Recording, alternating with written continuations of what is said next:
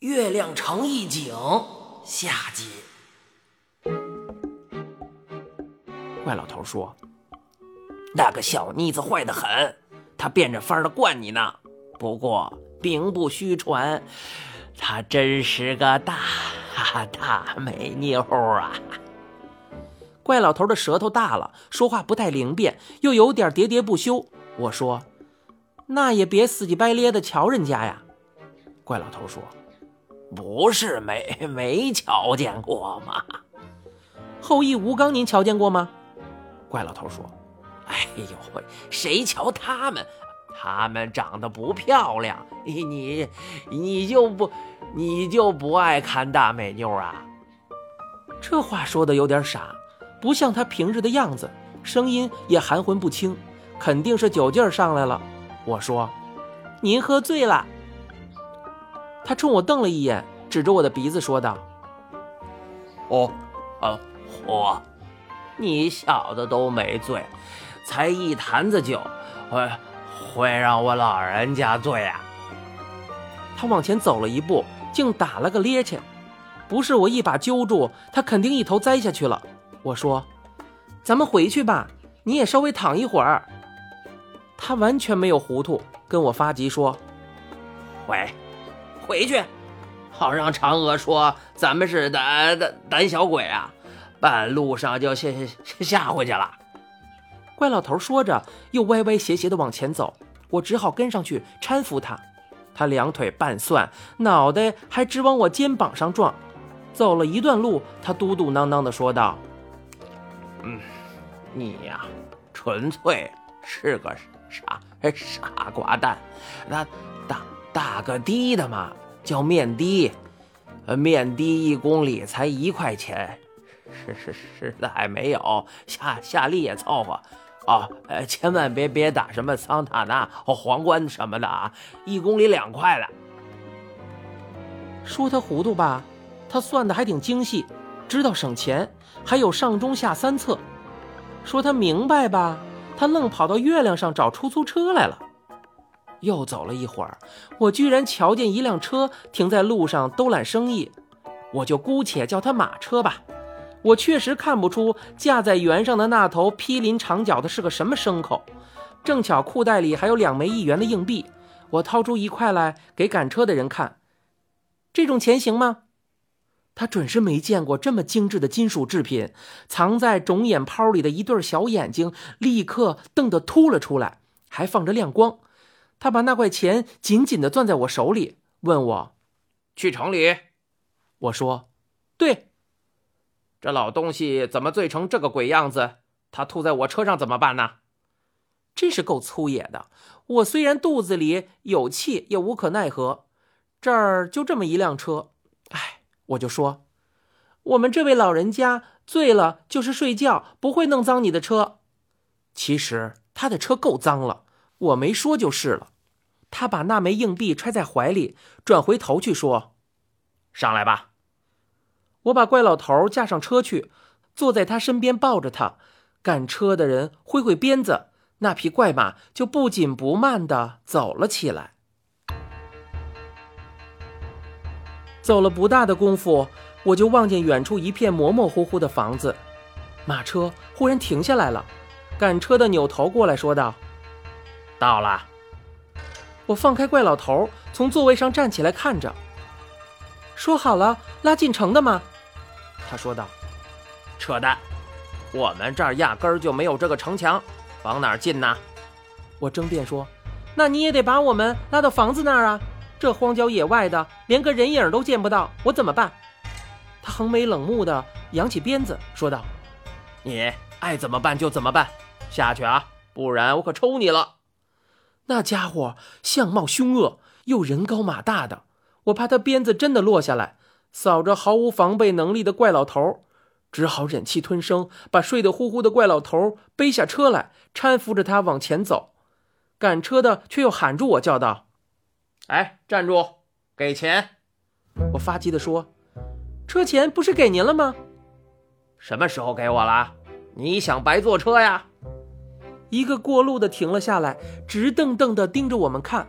我指着赶车人的衣带，气得哇哇叫道：“上车的时候给你的，就在你的兜里。一下子又出了好几个人看热闹，地底下冒出来的一样。赶车的是个大无赖，他从车上跳下来，气势汹汹地喊道：“我兜里不许有钱呢，你还想要我的钱不成？”我说道：“我那种钱你们这儿没有，你敢掏出来让大伙看看吗？”这个功夫，围上来的人突然增加了好几倍，他们的眼珠子瞪得溜圆，简直像要掉出来了。赶车的那家伙却不由得分说。朝我直接扑上来，口里叫道：“你给不给？不给我就扒光你的衣服抵账。”他的手刚抓住我的衣襟，我就哇的一声嚎叫。我看见他的鼻子忽然冒出鲜血，就像有谁照着他脸上狠狠地给了一拳，不由得也吃了一惊。我急忙辩解道：“我可没打你啊！”又向那些围着看热闹的人求援。你们，你们都瞧见了，我的手根本就没有动。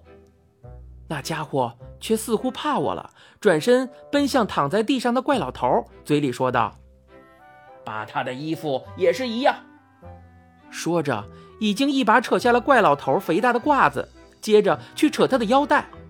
怪老头最怕的就是这一手了，要是他醒来见自己在大庭广众之下赤条条，不去寻死上吊才怪呢。我急忙掏出还剩下来的一块硬币，丢给他，说道：“好了好了，给你。”他抹了一把鼻血，捡起那一块钱揣进腰包，转身对我说：“不够，这钱算是医药费，你把兜里的钱全都掏出来。”这个时候，四周已经围得水泄不通，我要讨个公道，气愤地说道：“这个人太不讲理了，我早给了他车钱。”他下车又要，这不又给他了吗？他还要。我的话突然停住，再也说不下去。我被惊呆了。说话的功夫，我的眼睛求援的向围观的人扫了一周。哎呦，我的天哪！这是一群什么怪物啊？我先前说他们看热闹的眼珠子都快掉出来了，不过是一种形容而已，最多不过是蔡老师讲的是一种夸张。谁知道这个时候，他们的眼珠子竟然真的出来了。每个人的眼珠子都被两条肉棍棍支出来，伸向我们，伸出足有一米多长，很像电视机上拔出来的两根天线。啊，不，更像是蜗牛头上的触角。首先，你仔细看，会发现那肉棍棍不是一对儿，是两对儿。上面那一对长的，是从眼眶里伸出来的。眼眶下边还伸出一对短的肉条条，前端也顶着两颗眼珠子。其次，那四根肉条条也如蜗牛的两长两短的触角，是可以自动旋转的。它们正随着我的手势和身体的移动调节着方向。遗憾的是，每个人四个眼珠子也没看出我受到不公正的待遇。那群人就如同剧场里的观众。只管看戏，绝不干预舞台上的演员。他们倒是很关心剧情的发展。我听见一个人问道：“地上躺的那个家伙是不是死了？”有人回答：“嗯，可能一动也不动吧。”这么一来，后头的人就拼命地伸长他们的眼珠子，还使劲往前挤。于是有人把眼珠子转向后面，怒吼道：“你们瞎挤什么？”咱们还有没有个先来后到的呀？马上有四根眼柄转向他，回敬了一句：“放屁！你说话干净点儿。”见前面还有无数的眼珠子盯着我，我又第二次向他们控诉。可是我的话刚刚开头就被呐喊声淹没了。后面两个争席位的已经从对骂发展成了大打出手，大蜗牛们把触角转向他们两位，齐声喝彩助威。一时间又形成了第二个圈子。赶车的那家伙已经趁着混乱往下扯怪老头的裤子了。我急了，扑上去，从后头抱住那家伙的腿。那家伙被我扯了个大马趴，脸撞在地上。我怒气未息，又上去给了他一脚。自己也没有料到这一脚会有那么大的威力，竟然把他踢得离地三四米。落下来还摔了五六个滚儿。四周的观众焦雷似的喝了声彩。我料定那家伙会疯狂的反扑过来，立刻拉好防卫的架势，盘算着施展我的绝招——羊头。唉，就是用脑袋撞他的肚子。谁知道他爬起来的时候，凶相早变成了笑脸，站在远处向我深深的作揖，说道：“我原来是跟小哥哥闹着玩的，小哥哥怎么真生气了？”说着，他恭恭敬敬地把怪老头的褂子放在地上，又掏出那两块硬币摆在衣服上面，显见是不敢走到我的面前来。他的鼻血抹了满脸，又摔得一身泥土，倒是让我心中有些不忍。我说道。有一块钱是你的车钱，你应该拿的。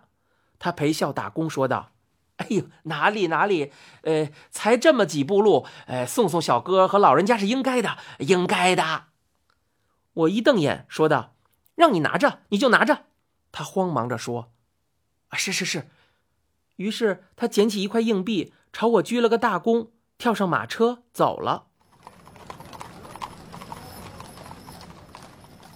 吴刚说。